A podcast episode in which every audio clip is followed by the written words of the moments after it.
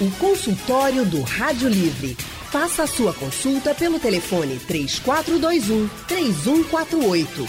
Na internet www.radiojornal.com.br. Você já sentiu aquela vontade louca de comer algo específico? Tem dia que a gente sente uma vontade assim muito forte de comer doce, né? Em outros momentos, de comer feijão, ou até outros alimentos que não gostamos muito, às vezes também dá vontade de comer. Nem sempre, gente, isso é uma tentação. Em muitos casos, é o corpo falando com a gente. Por isso, esse é o tema do consultório do Rádio Livre de hoje. Para nos ajudar a entender melhor como o corpo fala com a gente, nós vamos conversar com a nutricionista Luciana Santana. Luciana, é especialista em nutrição esportiva pela Faculdade Maurício de Nassau e tem formação em antroposofia, antroposofia aplicada à saúde. Luciana, muito boa tarde, seja bem-vinda aqui ao consultório do Rádio Livre. Oi, Anne, boa tarde. Mais uma vez um prazer estar aqui com vocês, podendo participar desse programa, né? Prazer todo nosso ter você aqui com a gente, viu, Luciana? Você é sempre muito bem-vinda aqui no nosso consultório. Quem também é sempre muito bem-vindo com a gente aqui no nosso consultório é o nosso outro entrevistado, o Dr. Marcos Vilander. Doutor Marcos, gente, é médico especialista em clínica médica. Ele é clínico do Real Hospital Português e também do Hospital Universitário Oswaldo Cruz. Doutor Marcos, seja também muito bem-vindo ao consultório do Rádio Livre. Boa tarde. Boa tarde, Ana. Meu prazer estar aqui mais uma vez com vocês. Boa tarde, Luciano, também. E a todos os nossos ouvintes. E por falar nos nossos ouvintes, já quero anunciar aqui para vocês que o telefone já está aberto para vocês contarem suas experiências aqui com a gente. Então, se você quiser participar do consultório do Rádio Livre, você sente vontade ou já sentiu vontade de comer algo específico assim, eu quero comer tal coisa e não sabia por que aquela vontade louca. Às vezes as pessoas falam que só grávidas têm essa vontade, mas não é não. Muita gente que não está grávida, homem, mulher, todo mundo sente uma vontade de vez em quando de comer algo específico. Então, se você quiser contar para a gente, conta, você pode ligar aqui para a Rádio Jornal e falar diretamente com o Dr. Marcos e também com a nutricionista Luciana Santana. Tem também o nosso WhatsApp, que você pode mandar mensagem de texto, gravar áudio e mandar para a gente também. Tem dúvidas, conta para a gente. O nosso WhatsApp é o 99147 8520 ou, se você preferir, você pode entrar no site da Rádio Jornal ou no aplicativo da Rádio Jornal, que você vai ver lá o painel interativo. E aí você também pode mandar as suas dúvidas, as suas mensagens. Doutor Marcos Vilander, deixa eu começar com o senhor, porque é muito comum a gente ouvir as pessoas dizendo assim: menino, eu tô com uma vontade tão grande de comer doce. Olhe, hoje eu vou ter que comer, porque já faz dias que eu tô com essa vontade de comer doce e eu não sei o que é é só uma tentação ou realmente pode ter uma relação com alguma falta de nutriente no nosso corpo, o nosso corpo pedindo glicose? Oi, Anne. É uma, isso é um sintoma muito prevalente, na verdade, tá? As pessoas se queixam bastante desse tipo de sintoma e sim a necessidade de, de alimentar-se com açúcar ou com doces, ele pode significar a incapacidade do seu corpo de colocar glicose dentro das suas células. Isso não quer dizer que sua glicose está baixa, pelo contrário. Isso é um sinal de que sua glicose está alta no seu sangue. Mas que seu corpo, normalmente, por pouca insulina, por resistência à insulina, você não consegue absorver para dentro das suas células o açúcar que você come. Então, isso aumenta o seu desejo, a necessidade, a percepção por doce. E para isso, naturalmente, é necessário você consultar um médico para que exames possam ser feitos e para que possa se diagnosticar isso, isso é um estado de diabetes ou de pré-diabetes. Lembrando também, Ana, que a necessidade por açúcares ou por doces também pode ser é, aquela necessidade do prazer, né? É, se alimentar em função do prazer. E aí precisa-se diferenciar essas duas condições, porque a necessidade do doce para compensar algum outro prazer ele pode lhe levar à obesidade e não necessariamente você ter o diagnóstico de resistência insulínica ou de diabetes. Então é importante fazer essa diferença no consultório com a ajuda de exames, que essas duas condições têm tratamentos diferentes. Agora, deixa eu lhe perguntar: isso a gente deve procurar um médico quando? Porque é muito comum. Por exemplo, quem faz dieta e aí está fazendo a dieta, não está comendo doce, né? Tem gente que faz dietas muito restritivas e aí não está comendo doce de forma alguma. Chega uma hora, como era bastante acostumado, chega uma hora que quer comer de todo jeito, não aguenta e tal. Até aí tudo bem? Ou quando é que a gente deve realmente procurar um médico e dizer assim, ó, realmente está algo assim incontrolável? Olha, qualquer sintoma que seja incontrolável, ele deve pedir ajuda de um profissional da saúde, de um médico ou de algum outro profissional habilitado da saúde, tá?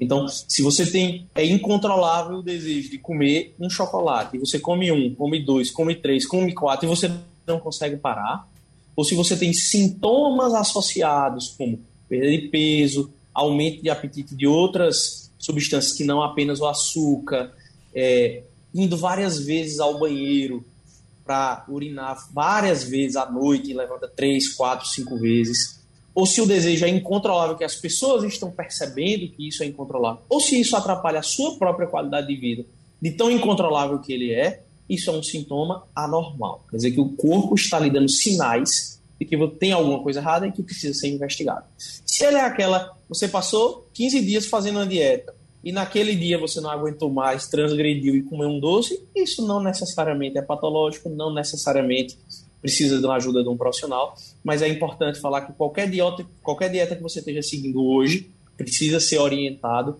por um profissional habilitado, como a doutora Luciana. É isso, e aí a gente percebe como o corpo fala com a gente, né? Se não é para a gente comer o doce, porque, enfim, você pode estar até com a glicose alta, como o doutor Marcos bem colocou, e aí pode ser um caso de diabetes. Tá, o corpo está dando esse sinal de querendo mais doce porque não está processando, e também outros sinais que levam a você até desconfiar de uma diabetes. Aí eu passo para a doutora Luciana. Doutora Luciana, nutricionista, está aqui com a gente. Nessa hora que a gente não está aguentando mais, que a gente quer comer aquele doce todo jeito, quero porque quero um chocolate. Se não for o caso, ou até se for mesmo o caso de uma dieta muito restritiva, qual a recomendação que, que o nutricionista diz? Devo comer esse chocolate? Ou não devo comer o chocolate? Devo escolher outro alimento? Bem, Anne, o caso ele precisa ser avaliado, né? E ver realmente, com relação aos sinais, aos sintomas, aos exames, do que é que realmente está se se apresentando ali, né? Em certos casos, a gente até consegue liberar, tá? E dar, digamos assim, esse respiro, né, ao paciente, porque ele tem condições de. Em outros casos, a gente vai ter que arrumar outras estratégias para compensar aí essa, essa vontade, né, que a pessoa está tendo, exagerada, de, de comer aquele doce, para não prejudicar, digamos assim, o quadro que ela esteja apresentando naquele momento. Né? Então, é preciso que a gente tenha sempre esse olhar cauteloso para poder orientar da melhor forma a hora que a gente vai realmente poder ceder aquela vontade, né? E a hora que a gente vai precisar canalizar isso de uma outra forma, com outras estratégias. Tem algum alimento mais saudável, vamos dizer assim? Porque, olha, depois do almoço, um docinho sempre cai muito bem, né? Vamos combinar que é muito boa aquela sobremesa, enfim. Mas tem alguma fruta, algum alimento que a gente possa também consumir depois do almoço e que dê essa saciedade do doce? A questão do, da saciedade do doce, ela envolve vários fatores, né? Um deles, como o próprio Marcos falou, é a questão do emocional, da transferência do prazer por algo e normalmente a gente associa à alimentação, porque a alimentação ela não vem só com esse olhar de, de fornecer nutrientes, ela vem também com toda uma carga emocional, cultural, de tradição, né? A gente traz isso na forma que a gente se alimenta. Então, por exemplo, uma família que tenha sempre o costume de depois do almoço comer uma sobremesa, dificilmente a pessoa vai caminhar ao longo da vida e não vai sentir essa vontade de comer a sobremesa após o almoço entende? Então, e falando com relação ao ser mais saudável ou menos saudável, é, o ideal sempre é a gente procurar os alimentos mais naturais possíveis, né? Evitar, de fato, aquilo que é mais industrializado e mais ultraprocessado, tá? e tentar fazer essa dieta o mais equilibrada possível para, digamos assim, a gente dar aquela escapadinha que a gente gosta no final de semana. Tá, tá? Mas é uma escapadinha, não é para colocar tudo por água abaixo. Não é para virar rotina, né? É só uma escapadinha. Não é para virar rotina, é só uma escapadinha. Né? Tá Porque certo. o fato é que a gente precisa ter a dieta realmente equilibrada. Que ela possa fornecer todos os nutrientes que a gente precisa, para que a gente não tenha, inclusive, essas alterações no metabolismo. Ou seja, eu muitas vezes posso estar tendo uma alimentação abundante, como acontece né, hoje, como a maioria das pessoas, às vezes as pessoas têm uma alimentação abundante, no entanto, ela não está equilibrada e balanceada. Então, eu fico com uma fome oculta. É um termo antigo, mas que ele está mais atual do que nunca. Ou seja, eu tenho uma fome oculta de alguns nutrientes que não está vindo naquela alimentação. Entendi. Entende? E aí, por conta disso, eu desorganizo todo o meu metabolismo e ele não passa a funcionar né, da forma correta. Então, eu tenho o alimento, às vezes eu estou até com um nutriente, mas falta outro. Então, a reação química não acontece e eu não absorvo. A Mara de Jardim São Paulo está com a gente ao telefone. Oi, Amara, muito boa tarde para você. Oi, tudo bom? Tudo bem? Tudo bom, graças a Deus. Você está bem? Estou bem, e caminhando. A e a neném? Tá ótima. graças a Deus. Graças a Deus. Me Olha, conte. Eu, eu, eu, sou uma pessoa que eu não gosto de muito coisa doce, não, sabe? Tomo Sim. café sem açúcar. Uhum. Mas o que eu não me controlo. Olha, eu amo chocolate. Uhum. Se eu pudesse, eu, comia todo dia, mas eu me controlo. Até eu digo às minhas filhas, quando for meu aniversário, não me dê presente outro, não, me dê chocolate. Gosta, olha, eu tô no seu time, eu também adoro chocolate. Mas eu me controlo, sabe? Ai, mas agora gostaria de perguntar ao nutricionista se eu, eu, o chocolate ofende mesmo, se, sei lá, se é o vilão, que o povo diz que, que ele engorda muito. Obrigada. Obrigada também, Amara. Então, Luciana. Amara, boa tarde. O excesso desse alimento é que vai fazer você ficar em desequilíbrio. Então, você comer de forma equilibrada, tendo uma dieta equilibrada, balanceada, com legumes, frutas, verduras, a presença de fibra, a quantidade de água adequada durante o dia, né? o equilíbrio da, dos carboidratos também, das proteínas. Isso é o que vai fazer a diferença na hora de você comer o chocolate, tá? E aí, mais uma vez, é comer de forma equilibrada. Eu não vou comer duas, três, quatro barras de chocolate. Mas uma barrinha de 15 gramas, 30 gramas de chocolate. Isso aí não vai fazer né, esse mal todo, desde que você tenha o equilíbrio da sua alimentação durante o dia. Agora, restringir a alimentação e só querer comer o chocolate, aí você vai se prejudicar. Uma barrinha que você está falando é um quadradinho, né? É um quadradinho de 15, 20 não gramas. Fale uma barrinha. Tá, não fale tá uma barrinha, não. Que aí, para quem gosta de e chocolate, né? Vai pensar que é uma barra é, completa. Isso, e se conseguir também substituir, né? Quanto ao teor da quantidade de, de cacau, se você conseguir comer um chocolate com um maior teor de cacau, você também aí fica com um alimento mais adequado, entende? Sim. Aí aqueles 40, 50%, 60%, 40, né? Isso. Tá certo, então, respondido aí para Mara. Agora é o Jaziel de Beberibe que está ao telefone com a gente. Jaziel, muito boa tarde para você. Boa tarde, Ana. E eu, Ana, eu sou o inverso de tudo isso. É Enquanto, mesmo? Exatamente. Enquanto tem gente que vai comer aquele docinho, aquele açúcar, por falta de glicose baixa, essas coisas todas, eu sou ao contrário. Eu compro um quilo de açúcar, ele fica, ele vira pedra, eu jogo fora e não uso, porque não, não uso açúcar para nada. E assim, isso também eu posso estar com alguma doença por não sentir falta de açúcar no meu corpo. E aí assim, vê, eu tenho 1,85m, meu uhum. peso nunca passou de 70 quilos. Se eu engordar, no instante eu perco os pesos, agora para ganhar peso é difícil demais. Tá certo. Deixa eu passar aqui para o doutor Marcos, então. Doutor Marcos, essa questão de não sentir falta de um determinado alimento, ou, por exemplo, se não sente falta de açúcar, é um problema? Na verdade, ele não sente falta do açúcar, aquele açúcar de saco, né? Ele diz que vira pedra e não Isso. utiliza mas existem outros açúcares que ele provavelmente ingere na dieta, seja nas frutas, seja nas refeições, nas principais refeições que ele faz, no alimento ele come entre as refeições. Então, existem outros carboidratos, outros açúcares que certamente repõem a necessidade dele. acho que o conselho que eu posso dar é aproveite essa oportunidade, porque são poucos que não têm esse desejo por um alimento tão saboroso, né, forte em sabor, como é o açúcar. Mas não acho que seja um problema de saúde. Olha aí, Jaziel, que bom para você, viu? Muito bom que você não sente falta, né, desse açúcar. E aí, falando sobre esses alimentos que têm o açúcar natural, a sacarose também, né, Luciana? Fala alguns alimentos para a gente, dá alguns exemplos para a gente de carboidratos é, bons, por exemplo, que tenham também esse açúcar mais natural, frutas também, pra, só para a gente exemplificar aqui para os nossos ouvintes.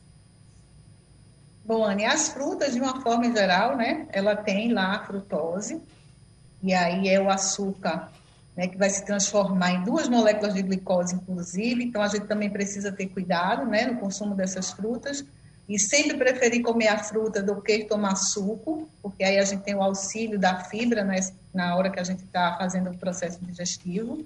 Tá? Os tubérculos, as raízes, de uma forma geral, né, que são carboidratos e que têm a sua composição, também termina como glicose no seu processo digestivo tem uma digestão mais lenta, então também vai favorecer né, a, o equilíbrio dessa glicemia, não vai liberar o açúcar tão rápido para a corrente sanguínea, né? E isso é o que descompensa mais e é o que a gente quer evitar, principalmente com o consumo do açúcar simples, e a digestão é rápida e altera logo a glicemia, e aí provoca um processo de estresse no organismo para dar conta dessa glicose, para tirar do sangue e levar para a célula. Então, os carboidratos, as raízes que a gente conhece, que é o inhame, o cará, a macaxeira, a batata doce, né, todas as frutas de uma forma em geral. Legumes também têm açúcar, também tem carboidrato, né? A própria farinha também tem carboidrato. E tudo que é o carboidrato, ele vai se transformar no açúcar que a gente está tá precisando, só que é da forma que melhor o organismo pode né, receber para ser mais saudável. Então, a gente comendo uma batata, por exemplo, uma batata inglesa, um inhame, uma macaxeira, a gente vai ter esse açúcar considerado melhor para o nosso organismo. Isso, isso. E a frutose, que a gente encontra na fruta, também é considerado melhor. Também é considerado melhor. Então, nada de adicionar açúcar, né? O problema é quando a gente fica adicionando açúcar, né, Luciano? O problema é o açúcar simples. É esse açúcar da forma mais rápida de absorção e digestão, né? E que é o açúcar mais industrializado também. Como o corpo fala com a gente, os sinais que o corpo dá. E aí a gente está indo pelaquela questão das vontades que a gente sente, muitas vezes pode ser o sinal de que algo pode estar faltando ou pode estar errado com o nosso corpo. A gente falou agora sobre essa vontade de comer doce, mas também tem muitas outras vontades que o nosso corpo apresenta e que pode ser o sinal de algo que não está assim como a gente esperava. Deixa. Nós estamos conversando com a nutricionista Luciana Santana e também com o médico clínico, o Dr. Marcos Vilander. Doutor Marcos, quando a pessoa tem muita vontade de comer feijão, por exemplo, isso também é, pode ser um sinal de, de algo que está acontecendo no nosso corpo. A gente até percebe que grávidas têm muitos relatos de que grávidas têm muita vontade de comer feijão. Algumas falam que existem né, muitos casos de grávidas que falam assim: ah, eu tive vontade de comer terra, tijolo. Tem umas coisas assim, umas coisas meio esquisitas de vontade de grávida. Mas não é só grávida, tem homens, tem mulheres também que não estão gestantes que também sentem vontade de comer certos alimentos, como o feijão. Isso pode ser uma deficiência de ferro ou não? Pode, Anne. As deficiências nutricionais, algumas delas, elas podem aumentar o desejo por determinados tipos de alimentos, tá? Então, as grávidas, como você citou, como ela tem uma necessidade maior de nutrientes em função da criança que ela está gerando, ela aumenta a necessidade também da ingesta de certos alimentos. Então, a mulher, em função da menstruação, ela tem uma perda maior de ferro, então quando ela gesta, ela pode também haver essa necessidade maior. Daí a necessidade de comer alimentos como feijão, beterraba, essa vontade, o desejo maior em função da falta de alimentos. Mas não é só é, o feijão. O feijão é um dos, um dos exemplos. Isso. Mas pacientes às vezes necessitam de cálcio, pacientes com cálcio baixo ó, podem ter maior desejo por leite, por queijo. Pacientes por alguma alteração da organização do prazer podem ter mais necessidade de substâncias como a como a dopamina tem na cafeína, que lhe dá um certo tipo de prazer, aquelas pessoas que têm um desejo maior por café, podem ser indicativos das necessidades de elementos nutricionais, sim. Aí a gente, o senhor falou do café, tem gente que a gente percebe assim que toma o cafézinho normal e passa um tempo que está tomando muito mais café, muito mais café, muito mais café, fica, não, para me manter acordado, não, porque me mantém bem. Pode ser realmente o corpo, assim, pedindo aquela substância? Pode sim, sem nenhuma dúvida. É, esses, os elementos que você come em excesso, como o café, por exemplo, é uma substância muito consumida pela nossa população, eles podem gerar algum grau de dependência. Então é muito comum você ouvir pessoas dizerem que eu tentei parar de café e tive muita dor de cabeça, se eu não tomar Sim. café, eu tenho dor de cabeça, não fico bem, não consigo produzir, não consigo trabalhar, não consigo sair da cama. Então, todos os alimentos, qualquer que seja, por mais saudável que seja, em excessos, eles podem trazer vícios e podem ser prejudiciais ao corpo.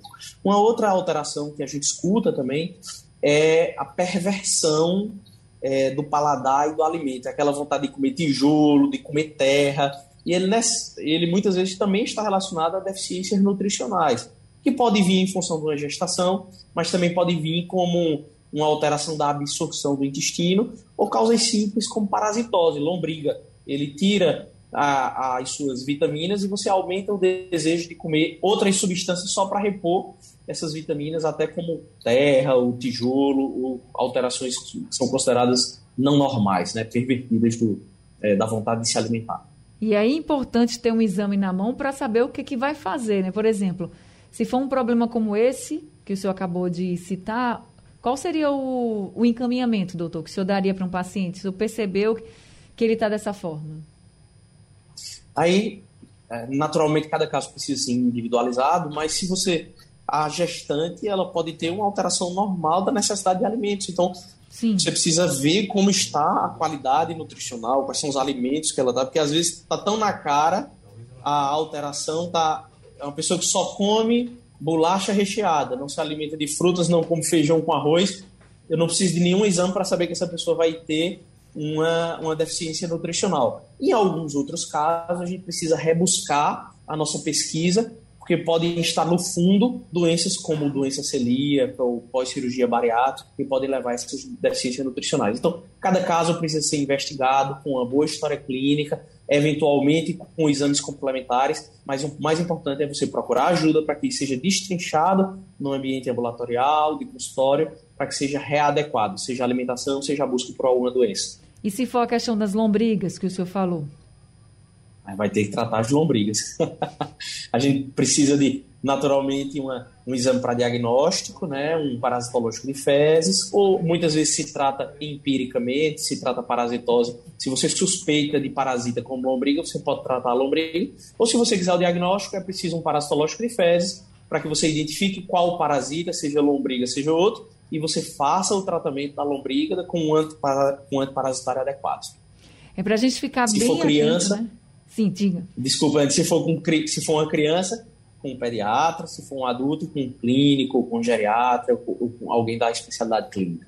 É importante a gente ficar ouvindo aqui, doutor Marcos, porque às vezes acontece com a gente e a gente acha que ah, é normal, é uma fase e tal, e não dá muita importância, você pode estar sofrendo de algum problema e nem sabe, poderia estar tratando, e aí fica bem melhor o seu corpo. Então tem que prestar muita atenção aos sinais que o corpo dá. O corpo fala com a gente, a gente precisa estar atento.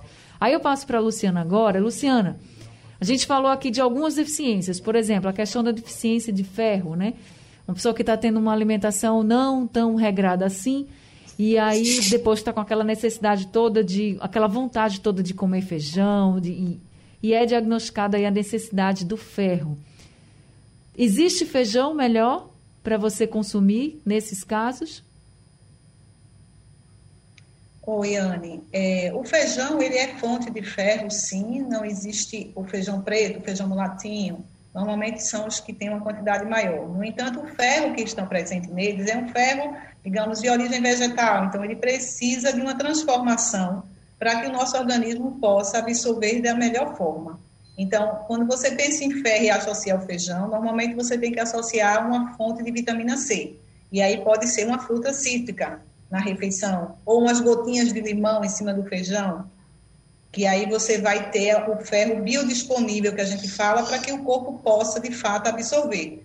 O outro ferro que já está, digamos assim, pronto para que a gente tenha uma melhor eficiência na sua absorção é o ferro que está presente nas, nos alimentos fontes de origem animal.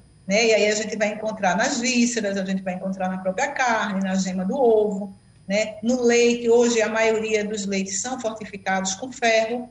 Né? Essa questão do comer areia, né, do comer o tijolo é interessante porque muitas vezes a gente, enquanto criança, via mesmo as crianças chegando com a boca suja de areia. Ah, eu estava comendo terra, né? Hum. E eu acho importante também a gente acrescentar que nem sempre essa carência ela pode vir associada a um sintoma na necessidade de comer determinado alimento. Essa carência ela pode vir também associada a um outro sintoma clínico. Por exemplo, no caso do ferro, ele pode vir associado a uma sonolência, a falta de apetite, a uma apatia, a uma fadiga, né? Então, assim, não é só aquela vontade que dá de comer algo que é porque o meu corpo está precisando. Às vezes a pessoa não tem vontade de comer o alimento, mas está com outros sintomas clínicos e que ali também pode ser identificado, já pode ser né, é, observado e precisa ser cuidado, e está sofrendo ali uma carência, aquela justamente aquela fome oculta que a gente falou né, que está se, se observando já. Então, esses sintomas clínicos, eles também precisam ser né, alertados e, e ficar em observação. A gente precisa estar atento a todos os sinais que o nosso corpo nos dá, né? O doutor Marcos falou também sobre a deficiência de cálcio. Às vezes a pessoa está com muita vontade de tomar leite e às vezes a pessoa nem gosta tanto, mas aí fica com vontade de tomar o leite como se o corpo realmente pedisse. Uma das perguntas que sempre chega quando a gente fala disso, Luciana, é Existe leite melhor para você absorver melhor o cálcio, porque a gente tem um leite líquido, a gente tem um leite em pó. Existe isso ou qualquer um dos dois já está ok? É, falar, do, falar do leite é uma situação bem complicada, né? É uma situação onde você me deixa numa saia justa. Porque se eu for dizer a você o leite melhor, eu vou dizer a você que vai tomar o leite da vaquinha mesmo. Ou necessariamente a gente, depois de uma certa idade, a gente não precisa dessa dependência do leite, porque a gente tem como fonte de cálcio outros alimentos na natureza, tá? E que pode ser perfeitamente substituído. Então, os vegetais folhosos verde escuro, por exemplo, né? O espinafre, a couve. Então, se você a rúcula, se você tem ele com frequência na sua alimentação, você pode ter ali uma boa fonte de cálcio, tá? E substituir a questão do leite né? Então, é tudo como você equilibra a sua a dieta. Não necessariamente você precisa ficar preso ao leite. O leite em pó, a gente pode dizer assim, que é o que menos né, chega perto de um leite, tá? Sem contar que todos eles estão dentro de um processo de industrialização, tem outras substâncias ali. Então, se for realmente para orientar, para escolher, seria um leite puro mesmo, né, direto do animal.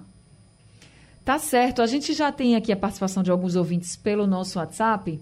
E aí a gente vai ouvir agora a mensagem do Luiz Fabiano.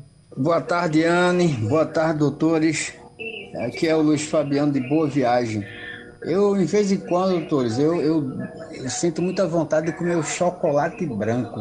Eu não posso ver um chocolate branco e dar uma, uma vontade grande de comer. Agora é controlável, né? Agora eu gostaria de saber de vocês qual é o chocolate que mais ofende a saúde. Se é o chocolate, esse ao leite, o preto, né? Ou se é o chocolate branco que eu gosto. Obrigado aí para dar para vocês aí, ouvinte. E, obrigado, Anne. Obrigada também, Luiz Fabiano. Boa tarde para você. Luciana, o que, é que você pode dizer para o Luiz Fabiano? Ô, Luiz Fabiano, boa tarde. Mais uma vez, vamos equilibrar essa dieta para você poder comer o seu chocolate sem fazer essa ofensa toda aí que você está colocando, colocando nele, né? Esse peso. Né? A gente tem que ter cuidado com a questão do excesso do açúcar e do excesso da gordura.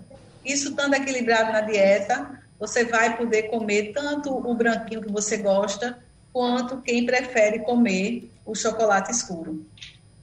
Agora a gente tem aqui uma mensagem também falando sobre chocolate, do Uriel, do bairro da Madalena. Ele diz, pediu né, para eu perguntar para você sobre o falso chocolate de uma planta chamada alfarroba.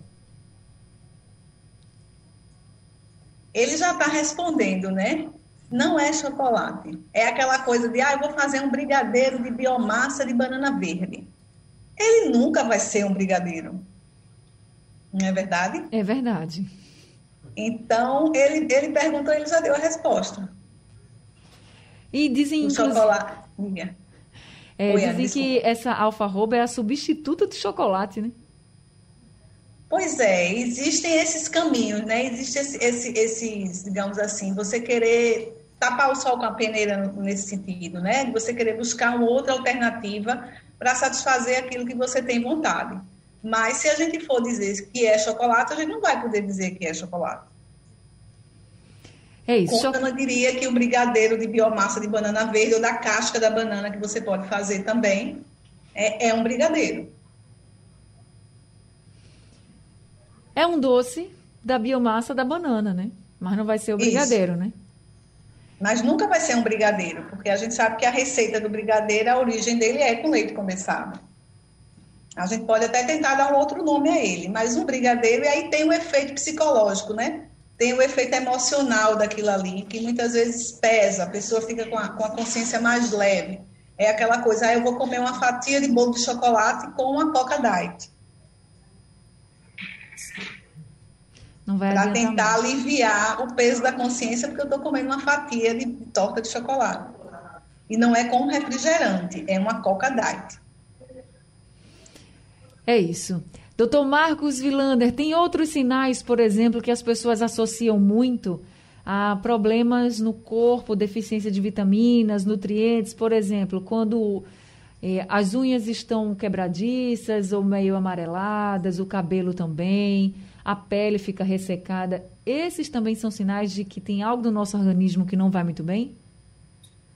Isso, Anne. O nosso corpo ele tem várias linguagens, né? E a gente tem que aprender a ler exatamente o que o nosso corpo está falando, né? Então, o apetite, a mudança da, do desejo de você comer determinados alimentos é uma das formas do corpo dizer para você que está faltando é, algum nutriente. Mas existem, sem dúvida, outros sinais, como aparecer feridas de boca, no canto da boca, é, pele seca e desidratada, cabelo quebradiço, unhas quebradiças, dor na barriga.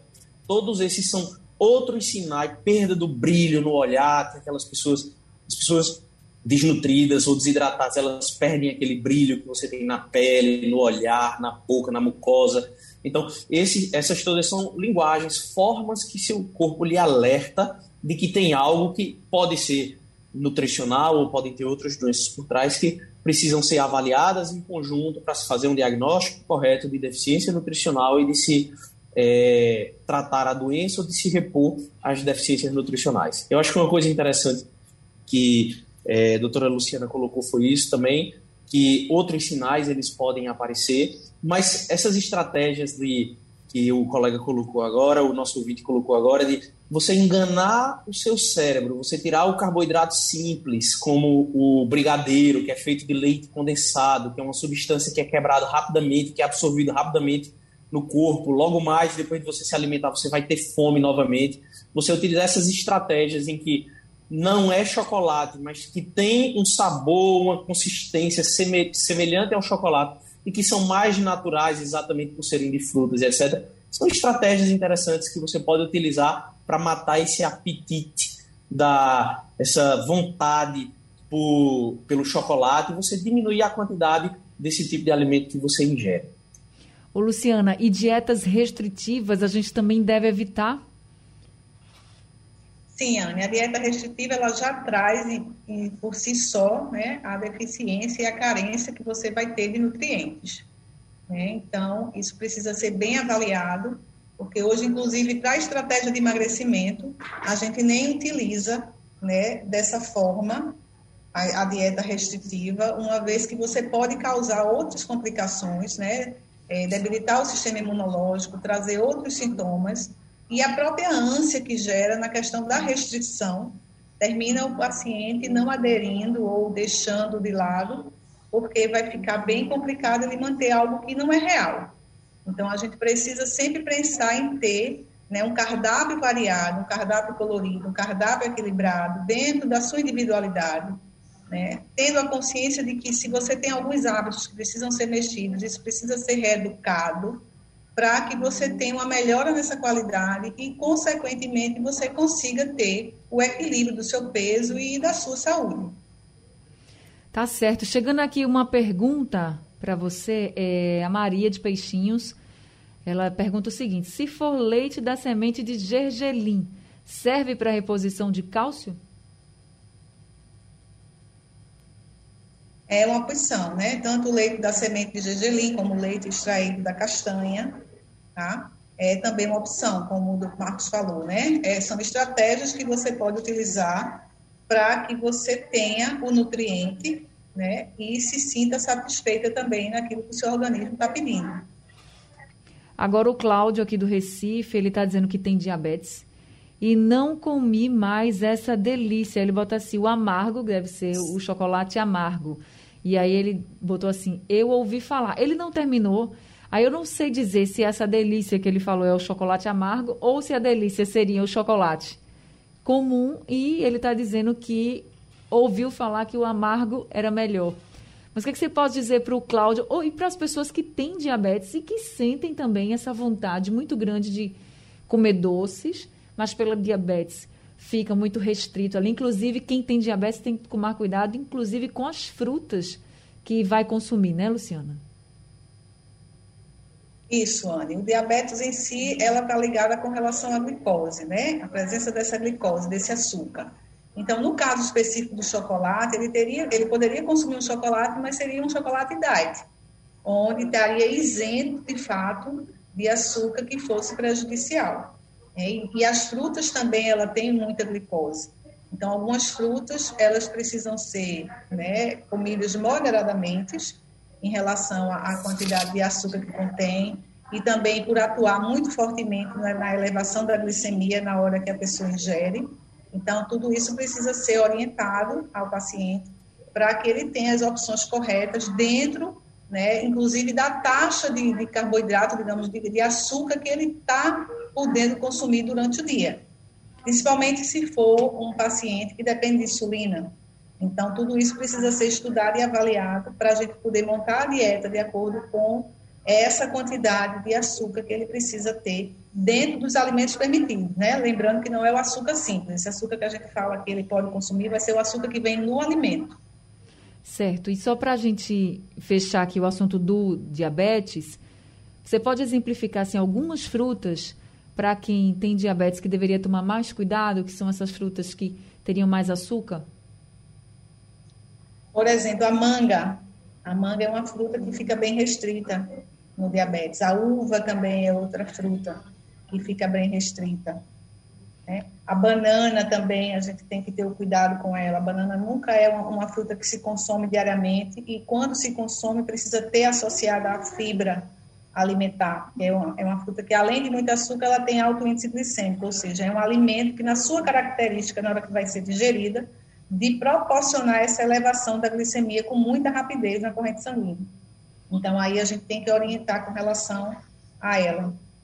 Tá certo. A gente, infelizmente, chegou aqui ao fim do consultório, mas deixa eu só aqui mandar um alô para Gracinha Silva, tá dizendo aqui que está amando o consultório de hoje está fazendo uma sopa de galinha e escutando o programa e disse parabéns a todos, inclusive para a nutricionista. Muito obrigada, viu, Gracinha, por estar aqui com a gente também. Ela não mandou perguntas, mas mandou a mensagem participando. Agradeço a todos os ouvintes também que participaram. E agradeço muito a você, Luciana, por mais esse consultório, trazendo muitas orientações para a gente. Muito obrigada. Obrigada também, Anne. Obrigada aos ouvintes que participaram, doutor Marcos. É sempre um prazer estar com vocês.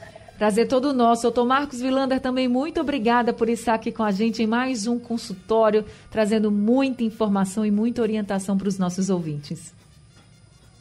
Obrigado você, Anne. Obrigado, Luciana, pela parceria e a todos os nossos ouvintes. Foi um prazer estar aqui com vocês.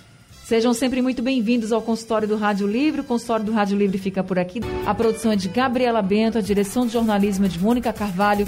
No site da Rádio Jornal Isis Lima, trabalhos técnicos de Big Alves, José Roberto Camutanga e Sandro Garrido. E no apoio, Valmelo.